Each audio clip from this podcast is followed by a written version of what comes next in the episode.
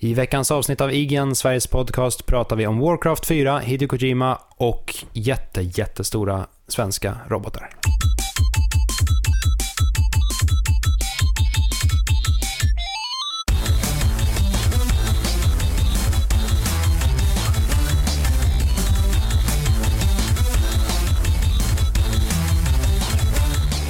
Hej och välkomna till IGN Sveriges podcast avsnitt 106. där Tack vi så sitter, hjärtligt. Ja, där vi sitter och, och pratar fake-japanska och har oss. Jag heter Per Landin och med mig i IGN Sveriges podcast så har vi David Grundström och Viktor Sjöström. Hejsan hejsan. Hej. Hej! Visste ni för övrigt att man inte kan eh, rimma i japansk hiphop?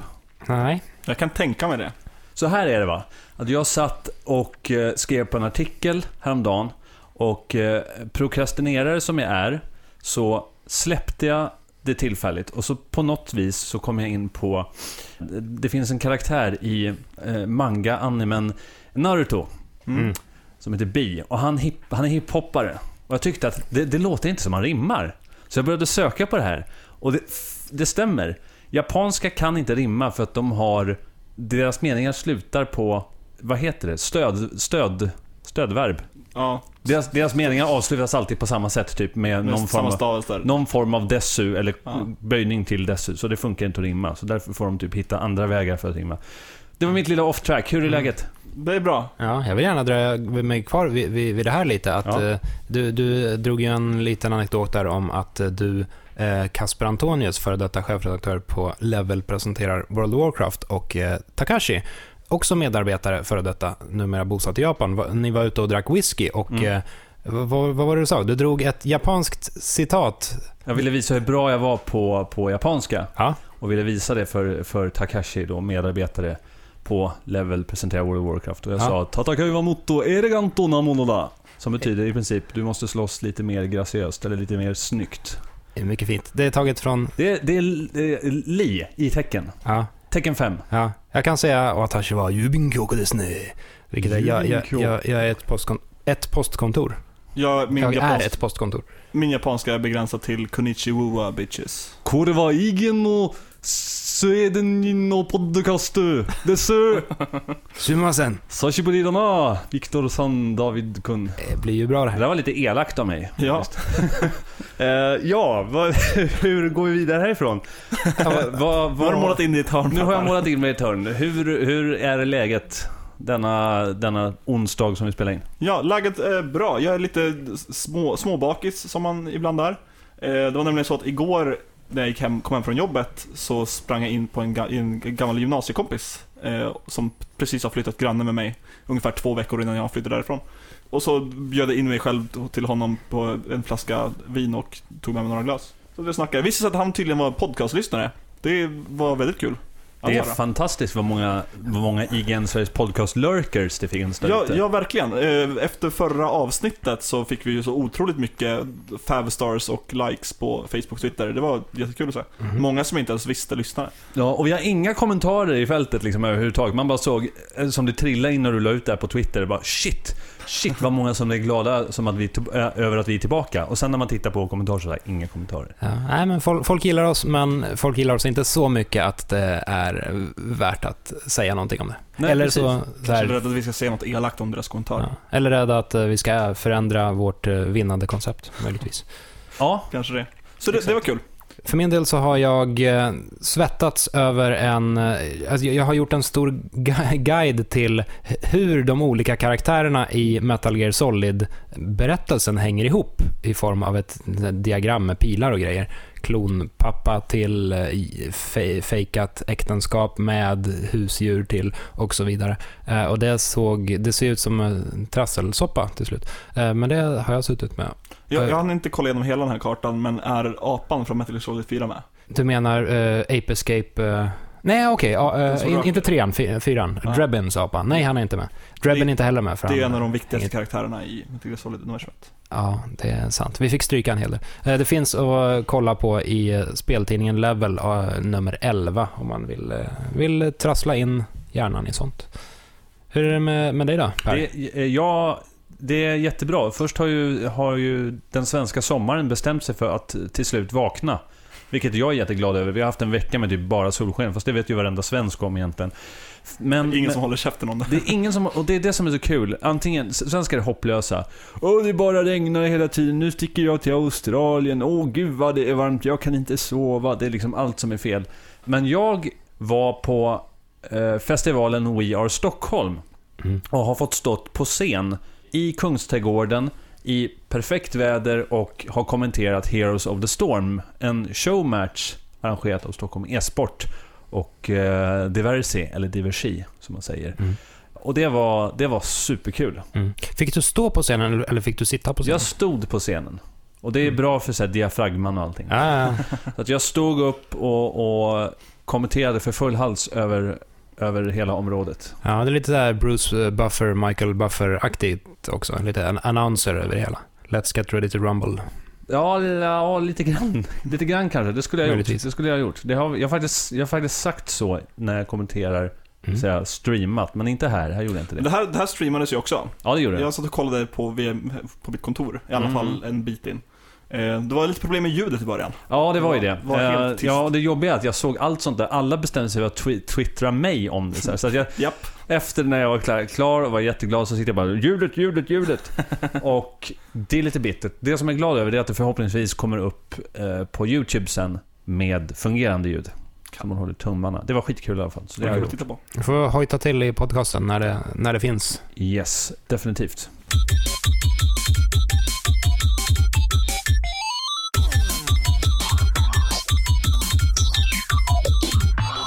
Om vi ska fortsätta med vad, vi, har- vad som har hänt i veckan kan vi ju summera lite, lite kommentarer vi fick på vår, vår stora återkomst här. Mm, det kan vi göra. Eh, bland annat så skriver en Anders Stensson till oss på, eller en, han har ju kommenterat förut, skriver till, i alla fall till oss på Twitter eh, och nämner då våra nyheter vi tog upp förra avsnittet. Eh, och Batman. Ni missade kritiken om Arkham Knights PC-version samt den sorgliga nyheten om Satoru Iwatas bortgång. Mm. Jag, hade faktiskt, Stämmer ju. ja, jag hade faktiskt glömt bort att eh, r- r- PC-releasen av eh, Arkham Knight var så katastrofalt usel. Man fick ju till och med dra tillbaka spelet. Precis, den säljs inte. Eh, men Jag jag, kanske börjar säljas nu igen, jag vet inte. ja, jag vet inte. Ja. Jag, jag spelar på PS4 och, eh, och är lite lagom förblindad över hur, hur bra spelet är på PS4. Eh, och så har jag inte riktigt... eh, ja, jag, jag noterade att det var trasigt på PC, men sen släppte jag det i, i och med att jag Ja. började spela själv. Det är sant. Börjar inte det här bli allt vanligare hela tiden? Det här var inte första gången ett spel återkallas eller stoppas överhuvudtaget, eller har så här riktigt allvarliga brister.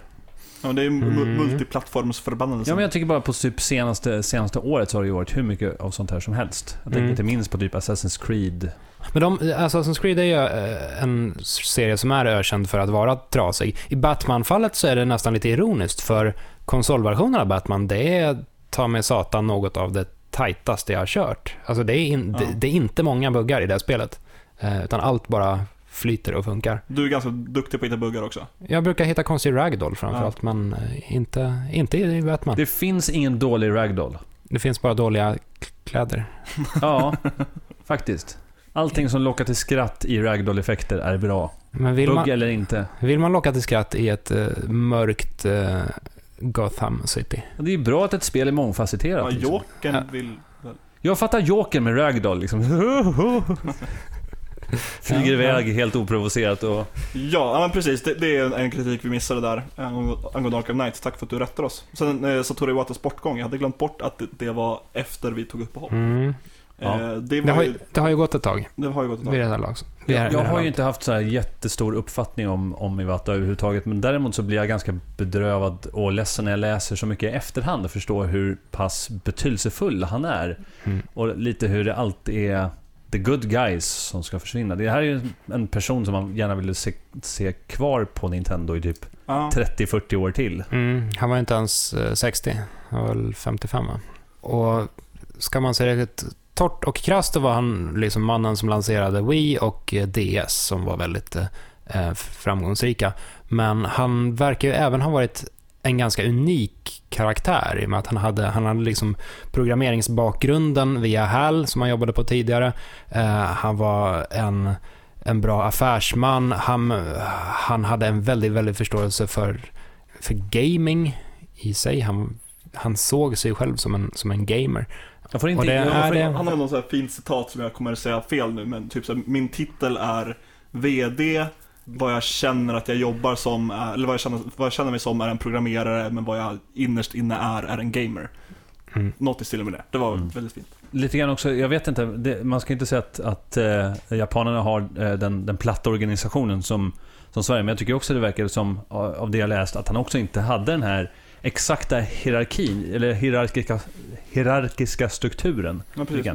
Han gick väl också ner så typ, typ 75% eller någonting i lön för att Nintendo hade gått lite dåligt. Allmänt sympatisk eh, person verkligen. Ja, vad, vad vi vet i ja. alla fall. Han kanske hade någon form av grotta hemma där han gjorde hemska saker mot ekorrar, men... vet Jag eh, träffade honom tyvärr aldrig, men eh, Inte ja, nej, det, det, det är synd. Och han blir, det blir svårt för Nintendo att, eh, att ersätta honom. Men vi får väl se vem, vem, som, vem som gör det. Yes. Ja, jag har en kommentar också, eller en muntlig kommentar får man säga. En skriftlig, spontan kommentar. Som inte finns med på det här pappret, men jag kan lika dra- Skriftlig, spontan, dra det. muntlig kommentar. Ja, precis. Den högt uppsatte chefen, eller eh, vad, vad säger man? En person på Stockholm e-sport. Ja, en, en VIP på Stockholm e-sport, Elisabeth Bergqvist.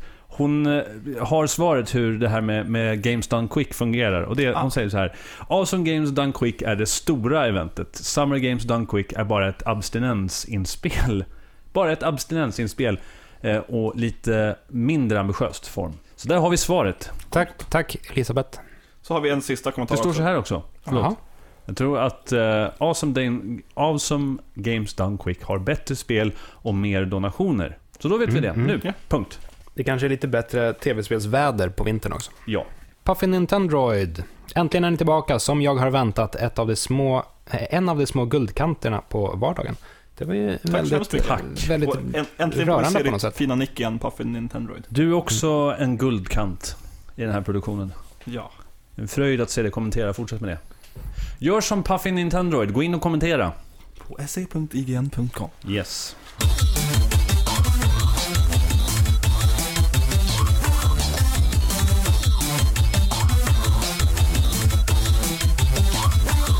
Ja, för en gångs skull så har det hänt ganska mycket den här gångna veckan och vi har inte varit sena med att dokumentera allting som eh, har hänt denna gångna vecka.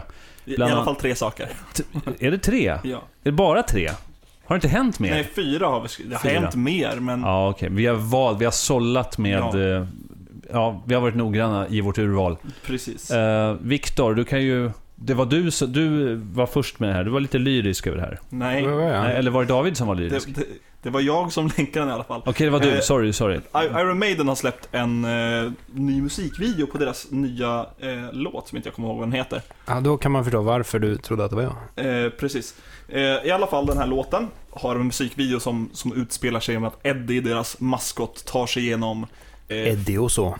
ja, fyra olika spel typ.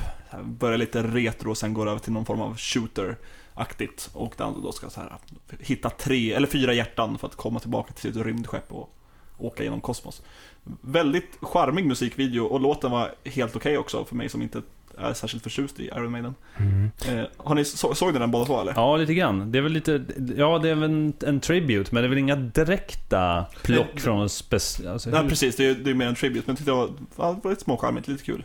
Mm. Maiden har ju även en spelkoppling sen tidigare i och med att de eh, deltog med några låtar i Carmageddon 2. Bland annat The Trooper. Sen ska man säga Och att det det är här, med i Tony Hawks Pro Skater. det här är ju inget nytt. Nej? Eh, Red Hot Chili. Peppers har ju gjort detsamma med, med Californication. Ja. Som jag tyckte väldigt mycket om. Alltså utseendemässigt. Det var ju typ GTA, Taxi Driver... Ja, precis. Crazy Taxi heter det, förlåt. Ja, li- lite så. Det är Mm. en sjukt charmig musikvideo också. Ja, jag vill minnas att eh, Dragon Force, eh, vad fan den låten nu hette som kom efter eh, Fire and Flames. Någon jävla låt i alla fall med stora rymdskepp som kom och sköt saker och sen ställde sig gitarristerna och körde ett uh, solorace mot varandra och det var lite spel. Ja, Det, såg ut som att det var att de battlade i ett, eh, i Ja. ett fightingspel. Ja, det är inte, inte helt outforskat koncept. Speed of Light heter låten för övrigt. Var va, va småkul, så kan, tycker jag man borde spara in, spana in. Absolut. Härnäst då? Vi, vi hoppar vidare till nästa nyhet. Och då tar vi helt enkelt, vi plockar från högen här. Nu har jag inte detaljerna här, men det är ju så att en am- amerikansk eh, ett gäng amerikaner som har utmanat Japan på en robotduell. Precis. De vill, de, de, Citera det, det vi alltid velat se sedan vi var små. Typ. ja, så de vill eh, helt enkelt bygga en jätterobot och så vill de att eh, ett gäng japaner ska bygga en jätterobot och så ska de slåss Ja. till, till döden. Eh, och nu har den här amerikanska roboten kickstartats. Den har fått en Precis. Kickstarter. Det måste ju bara säga en sån sak också. Att jag tror att eh, de lät amerikanerna... Amerikanerna erbjöd japanerna att få välja vilken typ av strid de skulle ha. Precis. Det vill säga, Och det var väl så att de skulle ha närstrid? Var det inte det? Japan sa att om, om vi ska delta i den här fighten så vill vi att det ska vara eh, hand-to-hand combat så att vi får känna när vi river oss typ plåten fienderoboten. Eh, och nu har då USA-laget teamat upp med åtta olika företag tror jag. Och då har de en kickstarter för att kunna ta fram en, en enorm robot som kan slita japanernas min- Kan vi säga att det här är en kickstarter för det nya århundradet lite grann? Det är liksom det här som folk kommer komma ihåg sen när väl början på singulariteten, där allting... Det började med den här striden och, och typ världen vaknade upp. Två, året är 2000XX och världen har precis klarat av robotstriden och har fått sig mer smak för att bygga robotar. Megaman om 15 år säger du? Ja. Ja. ja, men lite grann så. Alltså, I och med att det är en, en hel del pengar som bes om här, nu har inte vi siffror framme för att vi inte är särskilt efterforskad pod podcast. Men de ber om ganska mycket pengar och det är ganska så nya fr ja, frontlinjer som de utforskar. Och det kommer ju förhoppningsvis och troligtvis leda till någon form av Eh, men sätt man kan optimera robotbyggande på och kommer bredda horisonten för just robotbyggande. Alltså jag tänker det är mycket så här eh, metric systems som kommer in i sådana här robotar. Däremot så här vapenmässigt, det är mycket de får hålla igen med. Jag menar de hade kunnat utrusta roboten med så här Sätt, sätt dit en minigun, Jo men så, så är det klart. Nej, men minigun, missiler, bazookas och striden har varit slut direkt. Så att de får ju vara så här återhållsamma. Det, det finns ju det på, amerikanerna har ju en färdig robot som, heter, som kallas Mark 2 och den har ju vapen. Men Ja. det de behöver göra är att den ska vara lite mer flexibel Ja. och kunna slåss i Det-. Det kommer väl tyvärr bli lite i stil med, vad heter den, Robot Wars. Att de, Ja. de står där och här puttar och gnager lite på varandra. Ja, Gnugg, gnuggar sig. Alltså Men som Robot jag Wars... förstår det ska de båda vara alltså, faktiskt mecka, så det ska vara piloter. Ja, Oh, det, det- må- det måste det vara. Och Ja. någon måste ju dö. Ja, Det, det låter fullständigt livsfarligt. Det ska ju Ja, vara så här, absolut, det ska men- vara som i en anime, att det ska vara typ så här, någon håller på, någon håller på att dö och, och precis när han vänder sig om bara Hanna så kan jag och går därifrån. Då vaknar systemen upp och Nani! Och så ser man hur han kommer tillbaka typ. Det ska ju vara, det ska, måste ju finnas en dramaturgi i det här. Ska väl även vara så att den ena roboten sliter eh, piloten ur sin motståndare och eh, krossar med handen. Vet ni vad jag tycker är så lä- läskigt? Det är Just på, detta på, scenario. På senaste vetenskapens, inte vetenskapens värld, utan vad heter den här tidningen? Vetenskap, Illustrerad vetenskap. illustrerad vetenskap. Så, jag, jag tror att rubriken var typ om eh, två, till år 2040 så ska man ha överfört ett mänskligt medvetande till en så här, syntetisk varelse. Ja. ja, men det är väl lagom. Det är, Jag- det är obehagligt. Ja, men jag har för mig att jag kollar någon sån här death clock för mig själv och jag har för mig att jag dör runt 2046 och det är precis lagom då. När jag, när jag, bör, jag precis innan jag börjar bli riktigt gammal och gaggig, då laddar jag över mig själv till en liten Men vem har Roomba. rätten? Sen Alltså, vem har rätten till evigt liv? Tänk så en, en, en infinite Putin. Det är Mm. så läskigt. Det nej. Ja, men nu får, får du istället en In- Infinite Sjöström som eh, fortsätter med IGN Sveriges podcast, fast med lite, lite mer robotisk röst. Ja. Eller så tar vi in en sån här simulerad Viktor Sjöström, för vi har ju ett program för det. Vi har redan prövat det på David. Just det, just det. Ja. We had the technology. Okej, men vem tror ni vinner? Japan eller USA? Eh, jag tror fan på Japan. Mm, jag, jag, skulle gärna, jag skulle gärna hoppas på Japan, men de, de har failat så hårt in, inom spelindustrin på senare år, så jag, mm, jag lutar nog kanske lite mer åt, åt USA. Bra att vi på något sätt kunde knyta det här till spel, så vi får prata om det. Ja. Per då?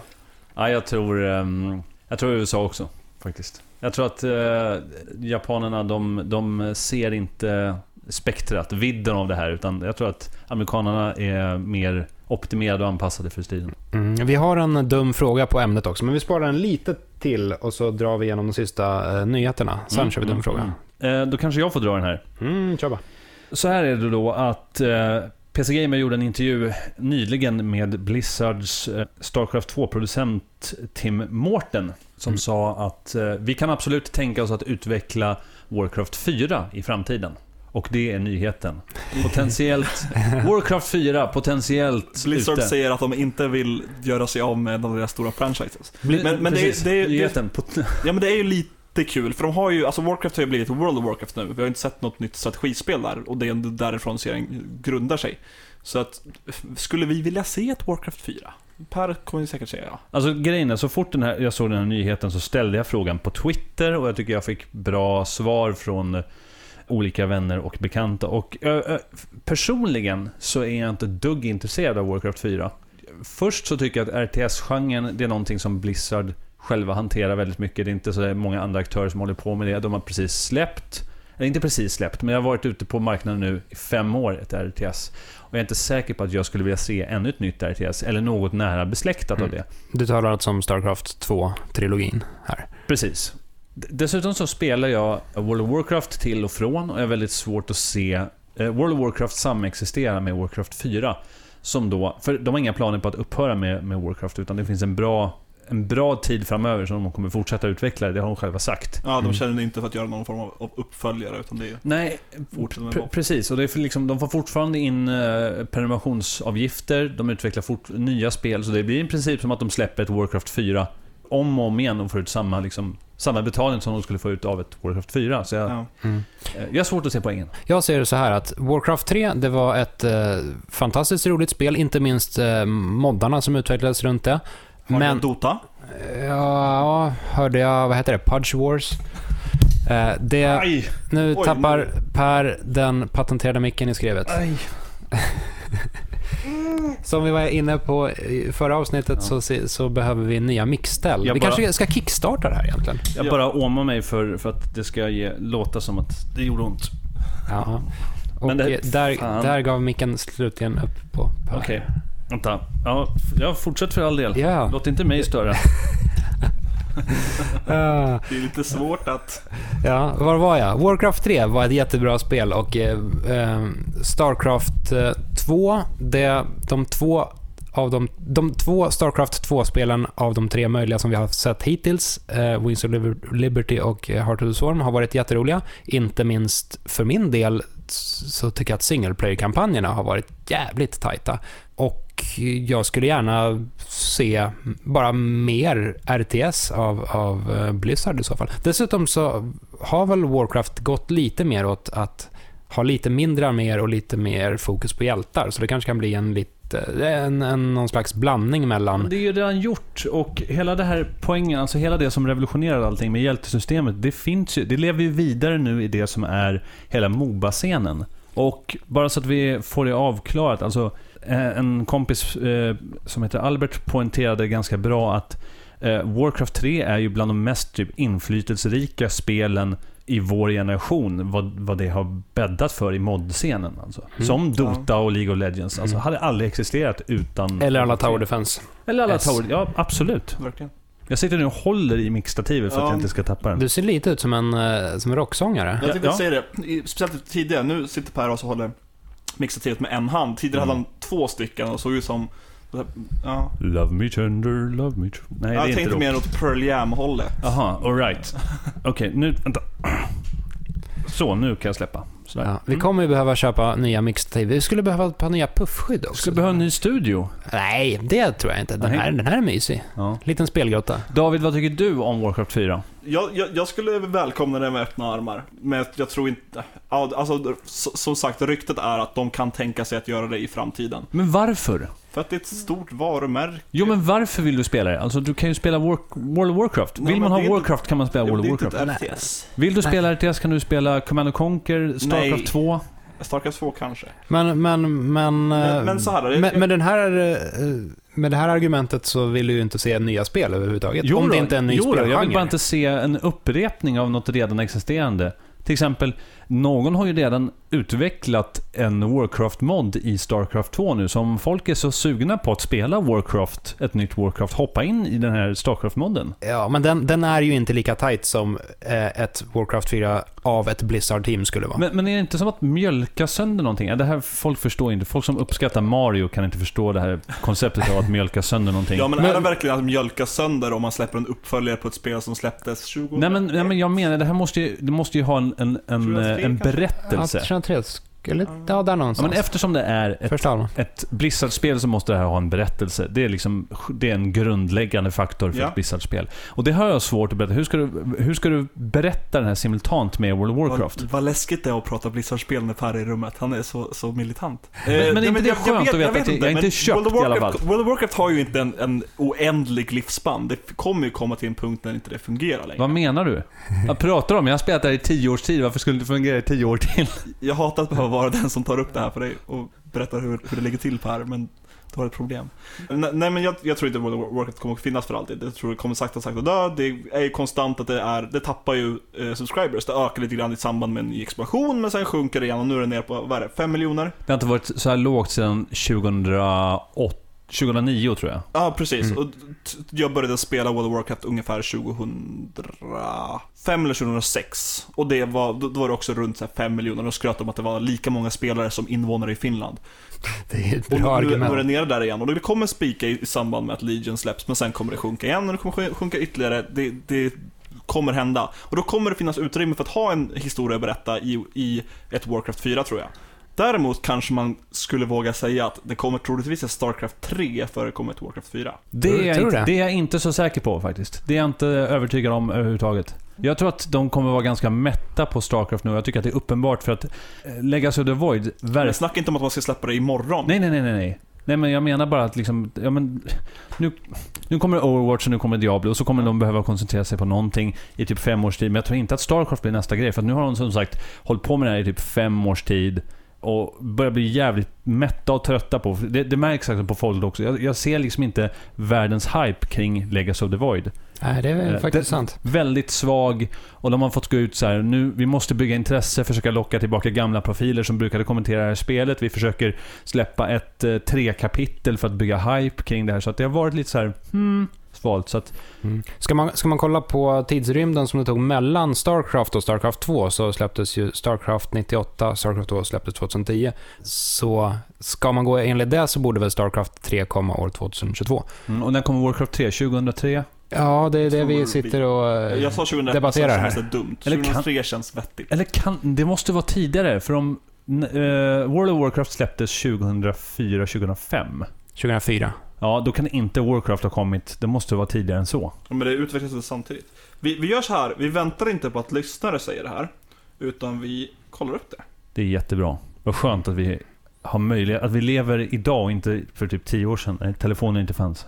Eller Starcraft 2 för den delen. Eller Starcraft 2 för den delen. Jag, jag googlade på World of Warcraft. Igen Sveriges podcast. Podcasten för dig som inte or- orkar googla själv. Ja, men men, 2002. 2002, Två. ja men det är ganska nära ändå. Skulle tippa på 2003. Mål. Och, men det ska jag säga, World of Warcraft utvecklades ju också för att eh, de hade så extremt mycket skripta och överblivet material från Warcraft 3 som gjorde det möjligt för dem att utveckla World of Warcraft. Men ja, nej jag ser bara inte, jag ser inte settingen för Warcraft 4, jag ser liksom inte... Jo, jag vet en sak som skulle vara kul. Ursprungsidén med Warcraft 3, det var att du skulle ha en enda armé.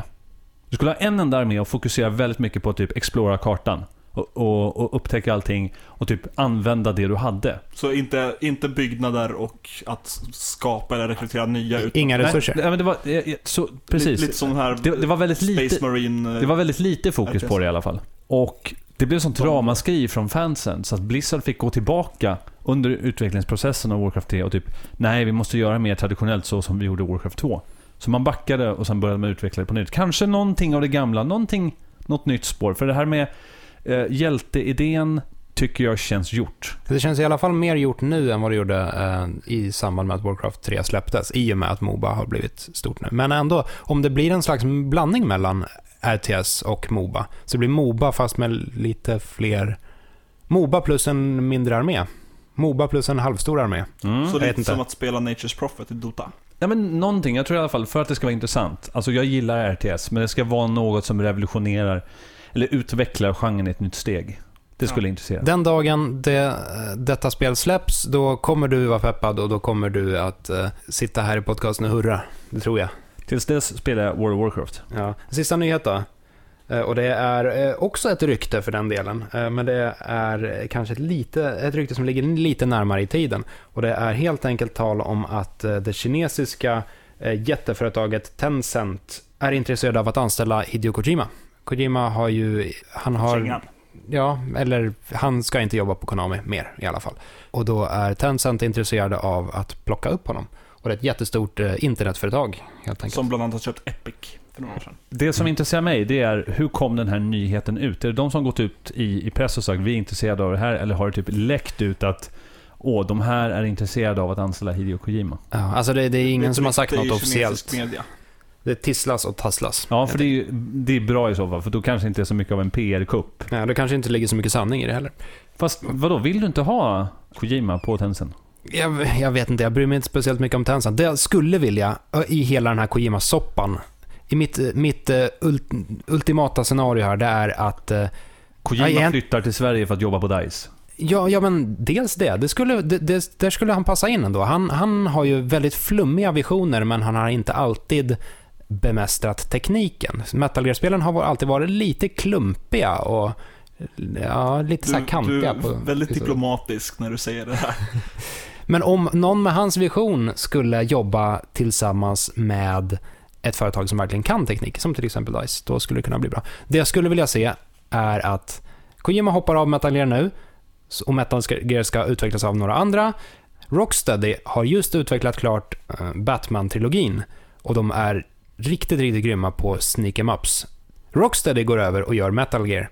Kojima, han tar semester i fem år och eh, spanar fram ett nytt universum.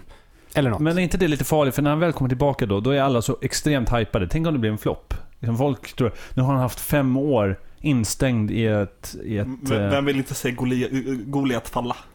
Mm. Ja, jo kanske. Ja, jag, jag, Jag ser i alla fall redan taglinen som jag ska ha på Twitter när jag släpper det här avsnittet. Liksom. Hideo Kojima till DICE? Frågetecken. det är viktigt med clickbait alltså. I det här århundradet. Ge oss reklamintäkter. ja, där har vi avsnittsnamnet namnet rakt av. Alltså ni som sitter och lyssnar nu på, på, för att jag hade den här taggen. Jag ber om ursäkt alltså. Välkommen till Igen Sveriges podcast. Ja, vi lever på falska förhoppningar och eh, lurendrejeri. Som min Eh, barndom. Så, Ja. Sådana är vi. Det är så vi rockar här i Stefan Löfven Sverige. Ja, eh, dock. Eh, jag, är, jag är peppad på nästa Kojima-spel, lite oavsett vad han gör. För om man kollar tillbaka på det första Metal Gear Solid så, så var det förhållandevis eh, tillbakahållet och förhållandevis sansat. Sen försökte han ju spinna vidare på hela det här universumet i massa spel efter det och då blev det ju fullständig katastrof. Eh, handlingsmässigt i alla fall. Eh, men om man får skapa ett nytt universum från grunden, då kanske det blir lite, ja, lite tajtare. Helt enkelt, och det vill jag se. Och som sagt, Rocksteady gör Metal Gear. Eller möjligtvis ett Dark and Gritty Turtles.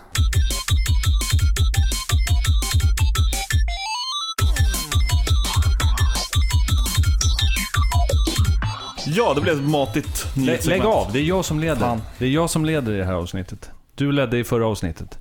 Eh, ja, det blev ett matigt segment. Och vi har kommit fram till någonting som heter ta om det där. Dumma frågan. Okej. Vi ska inte ta om någonting. Dumma frågan. Det är alltså varje avsnitt så tar vi upp ett dumt ämne och eh, raljerar, spekulerar eh, och Briljerar. briljerar om Mm. sånt här. Veckans ämne är någonting som eh, jag tror det är David tagit upp och det är... Stämmer det Viktor? Eh, Ja, jag har inte haft Okej. någon idé på år. Veckans ämne är i, i koppling då till den här robotstriden. Det är nämligen om Sverige skulle vara med, eller inte vara med, men hur skulle en svensk mecka se ut? Ja, precis. Det, det finns ju lite, det finns ju svenska meckor om man kollar till meckakulturen. Eh, alltså inte staden i Sa- Saudiarabien utan eh, stora robotar. Det, det finns en, en japansk anime, fast vi kallar det inte serie utan snarare franchise som heter Gundam eller Gundam. Varumärke. Ja, precis. Eller varumärke. fenomen. Ja, till och med. Eh, som handlar om stora robotar som slåss med varandra. Eh, och där finns det en, en svensk Gundam som ser ut typ som Sailor Moon, fast en robot. Ja. Klassisk Gundam-robot fast eh, lite mer kjol och li, lite mer tofsar Hur kanske. är detta svenskt, vill jag veta? Alltså hur förekommer en serie och är svensk? Jag vet inte, men det är bättre än danska som är typ en, en sjöjungfru eller sjösnubbe. Ja. Eh, men, men jag tror inte att den svenska roboten se, ser ut som Sailor Moon.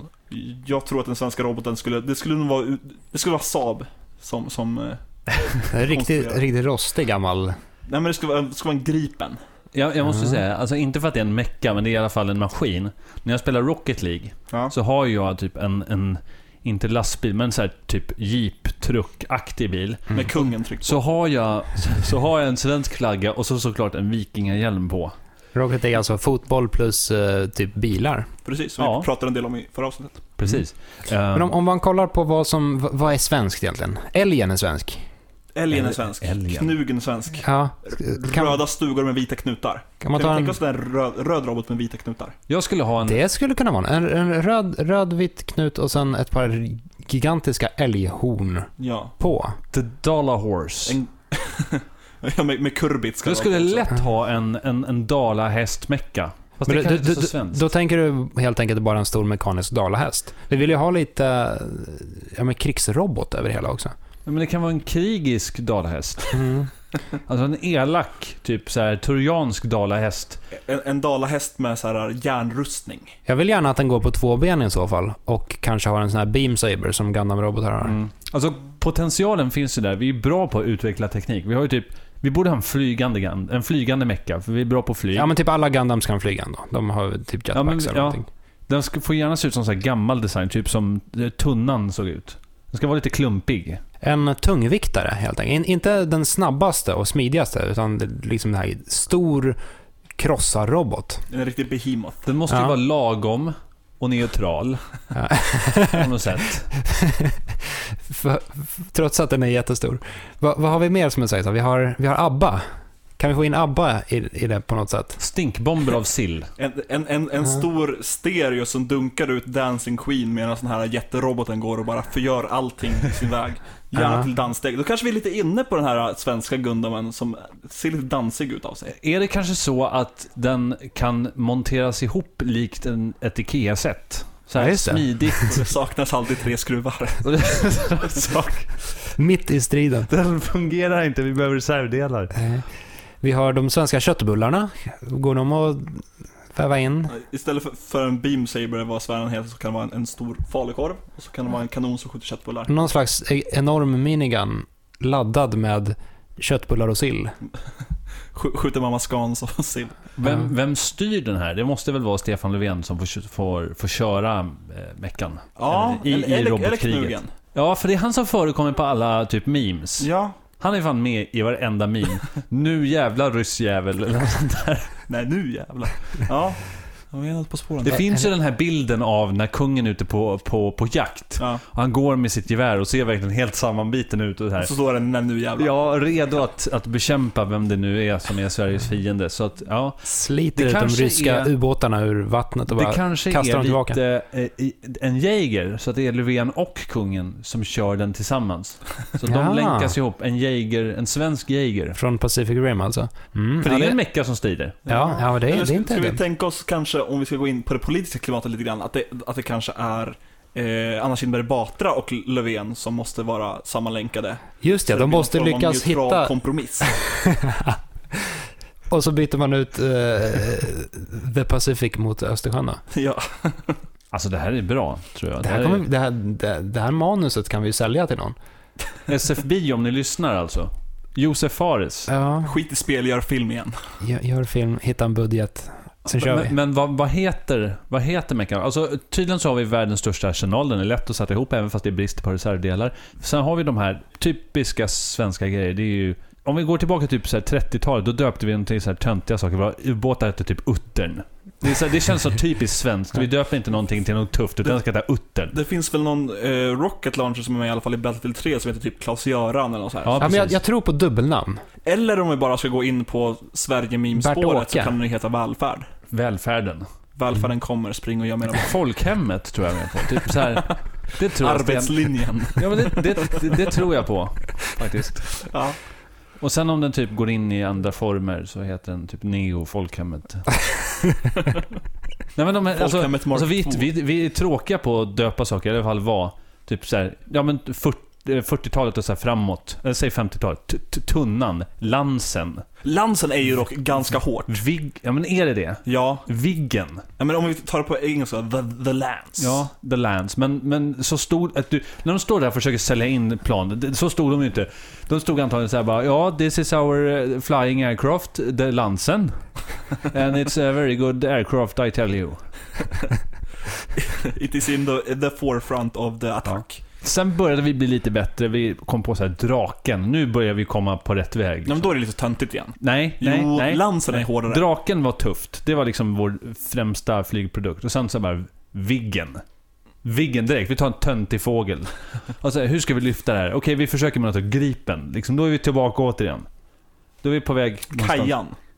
Ja, men det är, är typ svenskt. Ja, det, Mm. Ja. Fiskar du efter en fågel? Eh, nej, jag fiskar efter tuffare namn. en trut. Nej, jag tror på folkhemmet faktiskt. Hornugglan? Hornugglan. Ja. Nej. Blåmesen. Nu har eh, Folkhemmet tycker Nu jag har vi det gått för till. långt. Folkhemmet var bra. Folkhemmet, den enorma mördarroboten som spelar ABBA och skjuter köttbullar. Vi kickstartar detta och så återkommer vi i ett framtida avsnitt när eh, bygget är klart.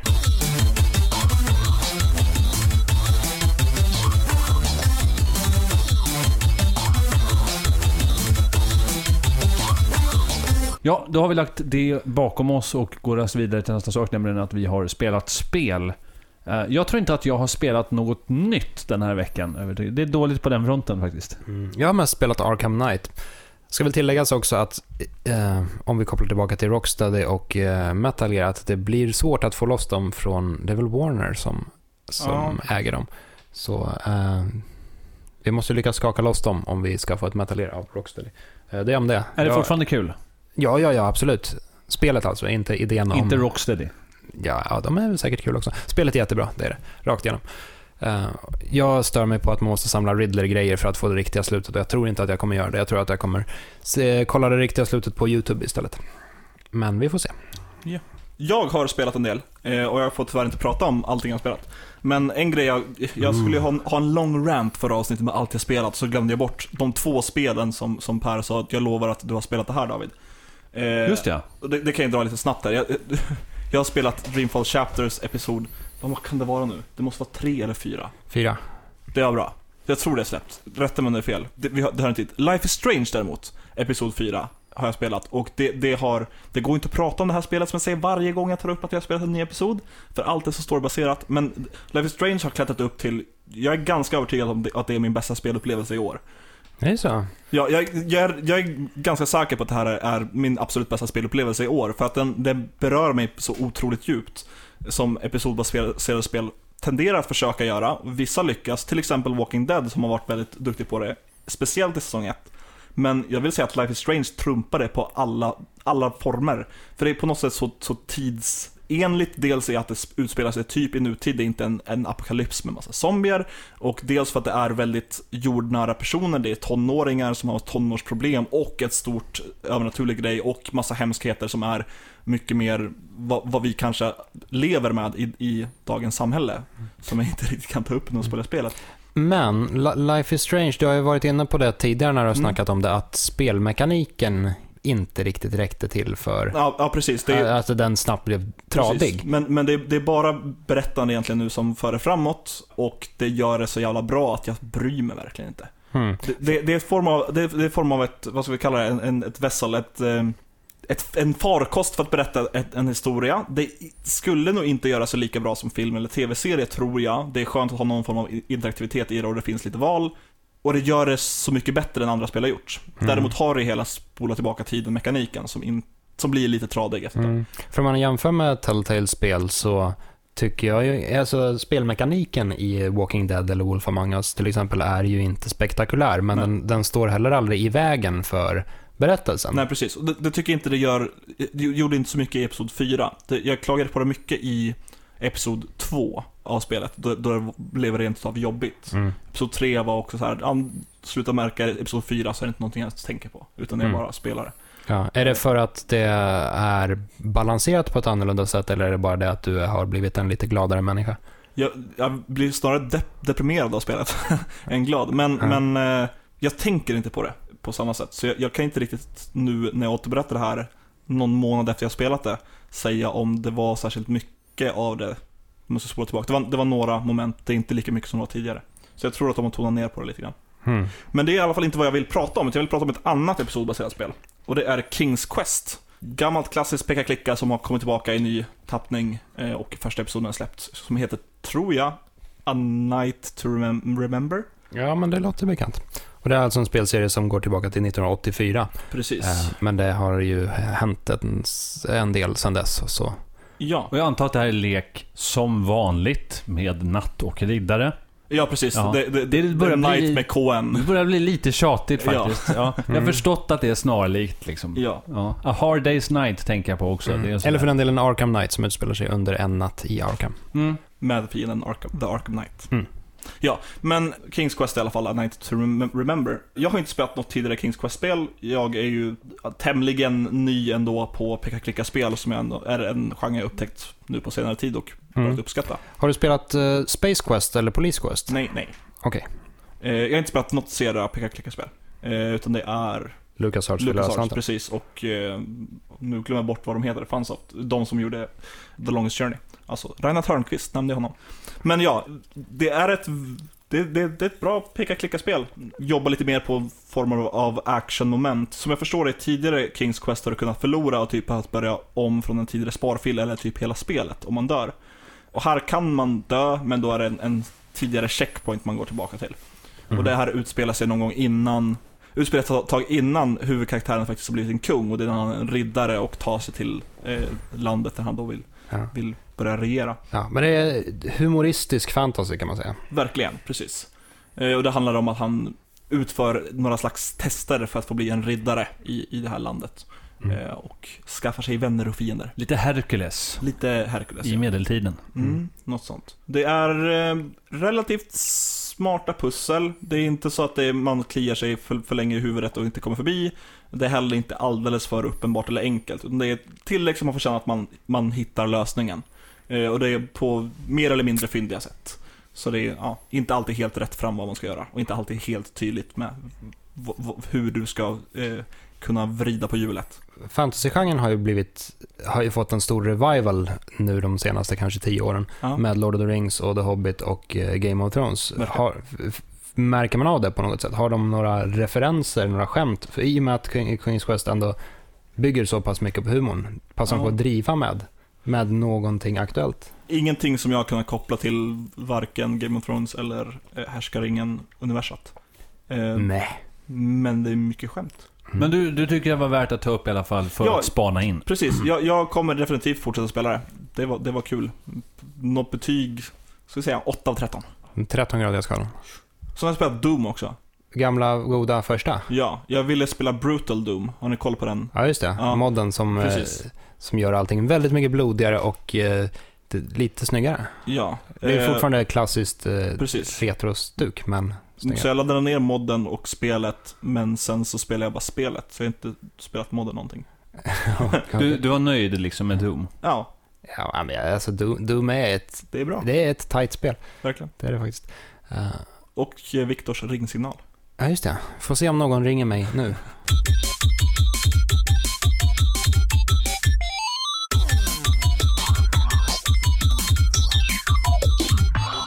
Vi närmar oss raskt eh, avslutning på det här programmet, men först så har vi ett hett, fantastiskt ämne att prata igenom. Och det här är ett ämne som vi inte hann gå igenom förra avsnittet, för att vi hade så otroligt mycket att prata om nu. Nu har vi dock tid. Och det här tycker jag är kul, för att jag satt och eh, så sent som idag bläddrade igenom Teknikmagasinets eh, tjocka manual och såg att det börjar komma en liten revival. Retrokonsoler. Att man kan köpa... Ja. Det tycker jag är ballt. Mm. Så att man inte går och köper en gammal Nintendo, utan nu kan du köpa en portabel, en maskin som kan spela både Sega, Nintendo, eh, Super Nintendo. Eh, Mm. något som jag vill införskaffa. Men det för oss utsökt in på dagens ämne, vilket nämligen är Vilket var det första spel som du köpte någonsin? Och här måste vi lägga ner lite grund, grundregler. Det här ska vara ett spel som, som vi har köpt. Men ska det vara intjänade pengar eller kan det vara så här gåvopengar? För det, jag tycker det borde vara gåvopengar. Ja men det är ju svårt för att man fick, eller jag fick ju veckopeng. Ja, precis. Men ja, så jag tycker det, det räknas. Men inte så ett spel man önskar och fick. Utan det ska vara något som du gick till butiken och lade fram dina slantar och plockade med dig hem och luktade på och läste igenom manualen. Ja.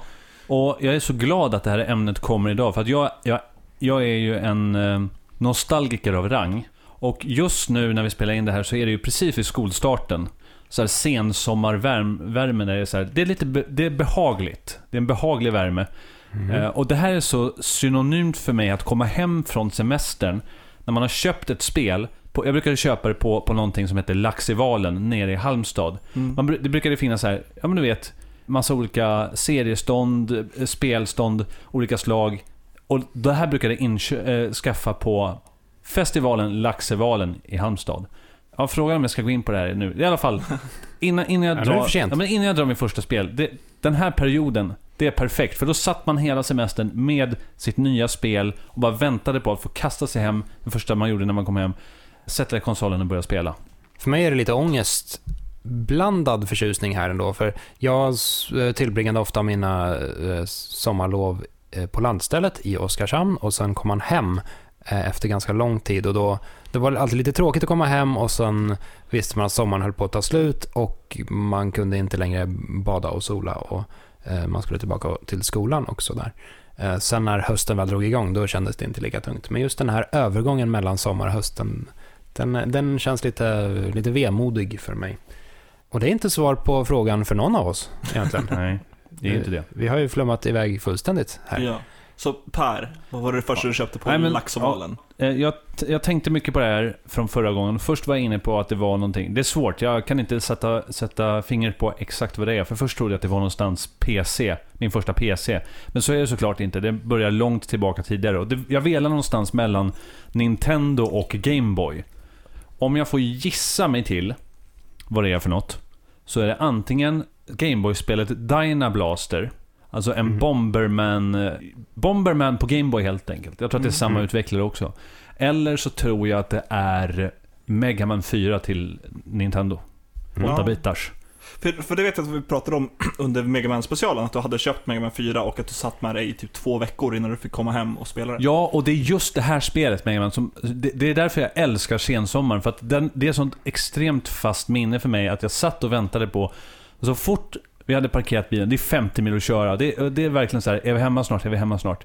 Så det tog typ 5-6 timmar att åka hem mellan Halmstad och Stockholm. Sen få komma hem den här varma dagen, få kasta sig upp på sitt rum i lukten av damm eftersom man inte varit där på jättelänge och spela Mega Man. Det var hur kul som helst. Mm. Jag är övertygad om att det här är någonting som jag plockar på mig från Laxivalen för typ eh, runt 100 kronor. Oj. Det- och det, det- måste ha varit mina egna pengar. Ja, det här förklarar ju även varför du tycker att just Mega Man 4 är fantastiskt. För du verkar ha ett, eh, ett, eh, speciellt ställe i ditt hjärta för just Mega Man 4. Men det är inte det, första, det, är inte det första Mega Man-spelet jag har spelat. Okej, Första är definitivt Mega Man 2 och sen Mega Man 3. okej. För de, Men, men 4 var det första du ägde? det är nog det första jag ägde. Därför att min Nintendo-konsol fick jag ärva av mina kusiner. Det är Mm. min första konsol och då följde Mega Man 2 med. På, eh, eller så lånade jag. Det, man börjar bli så gammal så jag minns inte detaljerna kring det här. Men jag är tämligen säker att, att eh, det första Nintendo-spelet jag köpte i alla fall, det var Mega Man 4. Mm. Och det är ett bra spel. Ja, det, det är ju Det- det- mitt favorit Mega Man av, av de gamla. Ja, Eh, Jösses. Jösses, vad det är sjukt bra Jag skulle säga att tvåan är bättre, men det är mitt favoritspel. Sjukt Mm. bra soundtrack, sjukt bra bandesign. De la till megabustern i det, vilket var så här litet extra, en liten extra upp, det var- touch. Det var lite Mm. det. Det var mäktigt. Ja. Så att, ja, Dyna Blaster eller Mega Man 4, skulle Mm. jag säga. Det är mitt Mm. första spel. Mitt första spel, återigen, eller samma sak här då. Jag, jag kommer inte riktigt ihåg detaljerna här, men som jag minns det så fick jag en Commodore 64 av mina föräldrar. En gammal C64 med bandspelare. Men jag sålde den för att köpa en, en NES sen. Och då borde de här pengarna rimligtvis ha räknats som mina egna där ett litet tag i själva övergången. Eh, och därmed så är Super Mario Bros 1 det första spelet jag köpte för egna pengar. Om man inte ska se det som att det är det första fristående spelet, för Mario 1 låg ju ihopbundlat. Jag köpte en bundle eh, med det och näsen. Första spelet jag köpte fristående för egna pengar kan mycket väl ha varit Wizards and Warriors, ett av Rares första spel. Eh, med David Wise som kompositör för övrigt. Eller möjligtvis Black Manta, Wrath of the Black Manta, som är ett ninjaspel som egentligen inte är jättebra, men jag har spelat igenom det väldigt många gånger och jag, jag tycker att det är roligt för att jag har spelat det så mycket. Eh, förmodligen så är det inte så bra som jag tror. Det, så brukar det också bli. Ja. Innan du går in, jag tycker bara kul hur, när, när du pratar om Commodore 64. Jag tror att det är så David måste känna sig när jag pratar om Nintendo lite grann. Den här eran som man inte var med om Mm. riktigt. Eller var du med om det? Jag är uppvuxen i en by i Lappland och ett Det är lite, lite byn som Gud glömde. Det tog ett tag innan teknik kom dit, kändes det som i alla fall. Så att jag är absolut uppvuxen med NES. Eh, och SNES, inte i mitt hushåll men hos kompisar. Eh, Som jag besökte. Min Mm. första konsol var Nintendo 64 som vi hade i huset. Jag spelade PC innan det och åkte hem till kompisar för att spela tv-spel. Så ja, NES är inte lika långt bak för mig kanske som jag tror att du känner med C64. Ja, okej. Så nu ska vi inte åldersdiskriminera här gubben Per. Nej, bra, men då har vi fått det ur världen. Ja, mitt första spel är jag väldigt säker på vad det var. Och det, jag, jag köpte inte särskilt många spel, jag fick saker. Vi, vi köpte ett 64 till familjen. Några månader efter det hade släppts, hade Super, eh, Mario Kart 64 på det var första. Jag fick Super Mario 64 i julklapp. Det är december, det, det, det årets december. Så spelade jag, jag spelade en himla massa Goldeneye hos kompisar. Och det här är då alltså första jag köpte. Jag fattade sånt enormt tycke för Goldeneye, för det var så häftigt och man kunde springa i 3D, och man kunde skjuta och man kunde strafa och man kunde... Det var kanon. Det fanns en the Golden Gun, man kunde döda dem med ett skott. Så vi snackade om i timmar på skolrasterna. Mm. Så jag lyckades skrapa ihop 900 kronor tror jag det var. Holy... Det är ju bananas. Eller det om det mycket var pengar. 800. Ja men 64-spelen var ju inte billiga. Ja, men köp dem begagnade människa. Jag, jag tror jag gjorde det, köpte det begagnat. För 900 spänn? Eller 800 eller något sånt. Nej, det här... Det Du blev ju blåst. Eller 700. Jag blev absolut blåst. Men det var en, en hög summa. Holy I alla fall, crap. Jag hade det var samlat ihop de här pengarna. Vi åkte med bil från Adak till Lycksele. Tog en två timmar ungefär tror jag. Kommer fram till Ginsa som de hade där. Eh, går in, tittar på spelen, hittar ett Goldeneye, hittar ett som inte så, så kantstött, plockar med mig det, tittar på det, väldigt upprymd, vi betalar, sätter oss i bilen, åker tillbaka, lusläser manualen, känner den här doften av vad jag tänker med ett nytt spel, men det är ett begagnat. Eh, för någonstans 700-900 kronor. Eh, Nu har det sjunkit 200 kronor. Ja men, ja, men jag sa 900 eller 800, alltså, det, minnet om Ja. priset är fluffy, men det var väldigt högt i alla fall. ja. Ja. Är det översatt till dagens mått också? Nej, faktiska sedlar som jag laddade upp på. Right. Ja, Vi Ja. modifierar inte enligt inflationens alla regler. Ehm, åker tillbaka två timmar och sen får jag äntligen spela det själv. Jag har bara spelat multiplayer hos kompisar lite grann och nu får jag spela single player. Det måste vara ganska mäktigt. Mitt, första spel, ja. Mm. Jag fick det- aldrig spela vad, vad jag ville i Goldeneye. Jag, jag ville spela Oddjob och folk bara lackade på mig. Du kan Man får inte spela- Oddjob, det är Jag inte okej. Du, jag kan inte träffa dig. Men Ja men man måste typ, det är ju var- manuell styrning för att sikta ner och skjuta på. jag var en ny spelare som inte kunde ett skit och jag fick inte spela Oddjob. Det var liksom, det var hårda bud. Lika villkor Per. Det här med att du köpte samma spel som dina kompisar hade, det är, det är lite... Ja men alltså, återigen, jag är uppvuxen i en by i Lappland. Det var ganska långt mellan kompisar. Ja. Eh, I alla fall de som jag spelade Goldeneye med, de bodde inte i samma by, de bodde i en grannby. Mm. Eh, så det var man kunde åka dit på besök ibland, men jag kunde inte cykla över. Mm. För jag, jag, jag hade ju en liten be- bekantskaps, spe, spelbekantskapskrets eh, när, jag, när jag växte upp. Och eh, vi drog oss ju lite för att eh, skaffa samma spel Ja. som varandra. Alltså, var det något helt fantastiskt, då, då hade ju flera det. Men om någon köpte Super Probotector, då fanns det ingen riktig anledning för någon annan att köpa det. Nej. Vilken man fin hade, kommunistisk gemenskap. Man hade så begränsat med pengar, så man var ju tvungen att maximera spelupplevelsen. Ja, Och, och det, det här vändes ju mot en lite då och då också, att om någon hann först med att köpa någonting då, och det visade sig vara bra, då, då var det lite, lite surt så här. Fan, ja, mina Nu- kompisar snodde varandras spel istället. Och man visste aldrig vem som hade det, eller vem Ja. som hade tagit det. Så det var så här: okej han snor mitt spel, då kan jag sno hans. knivade ni varandra också? Ja, säkerligen.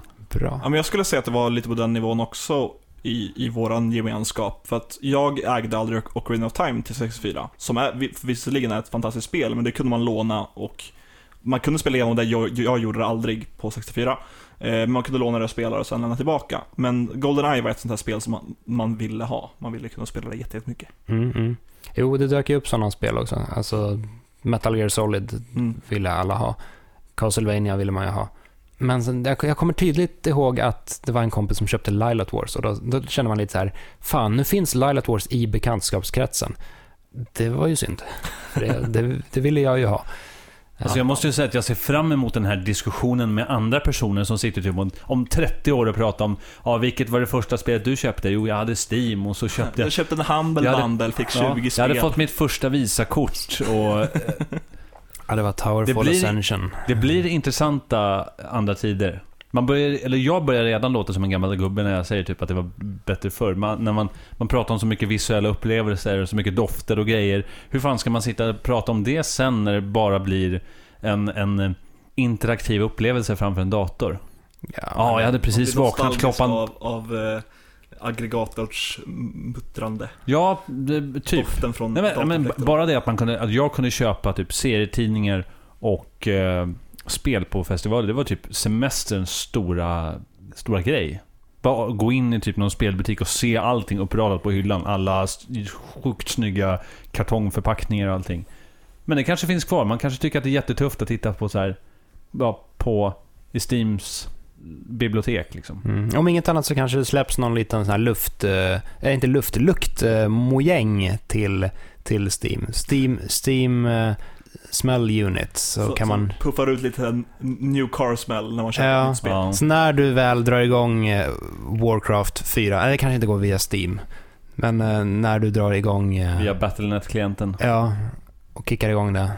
Då känner du samtidigt lukten av nyupplastad kartong. Det är en- Drömmen. Ja, det, det är kanske så framtiden ser ut. Så kanske den ser ut. Och så laddas vi över till eh, robotar, robotkroppar. Ja. Men tills framtiden är här så får vi väl avrunda avsnittet. Definitivt, och jag uppmanar verkligen, jag tror att vi alla uppmanar er lyssnare att faktiskt, jag tycker att det här är ett ämne värt att prata om, som vore kul att höra andras erfarenheter också av. Ja. Så, så skriv för all del i vilken kommentar du vill om ditt första spel som du införskaffade. David, För egna pengar hur gör man för att eh, kommentera och höras i podcasten? För att kommentera och höras på podcasten för det här avsnittet så skriver du en kommentar, antingen på inlägget som finns på se.ign.com, på våran Twitter där vi heter @ignsverige eller på våran Facebook-sida där vi heter at, eller, ja, IGN Sverige. Eh, du kan också skriva till oss privat, där heter jag @aidsbrain. Ja, jag får alltid vara i mitten. Nu vill inte jag vara i mitten. Okej, för, eh, jag kan vara i mitten. Eh, mig hittar du på att Per Landin. Och jag heter alltså at Victor Museet underscore Sjostrom, Sjöström utan prickar, på Twitter. Så lämna en kommentar om hur den svenska super mega fighting roboten ser ut och vilket det första spelet du köpte för egna pengar var. Tills dess, tjohopp! hej. hej.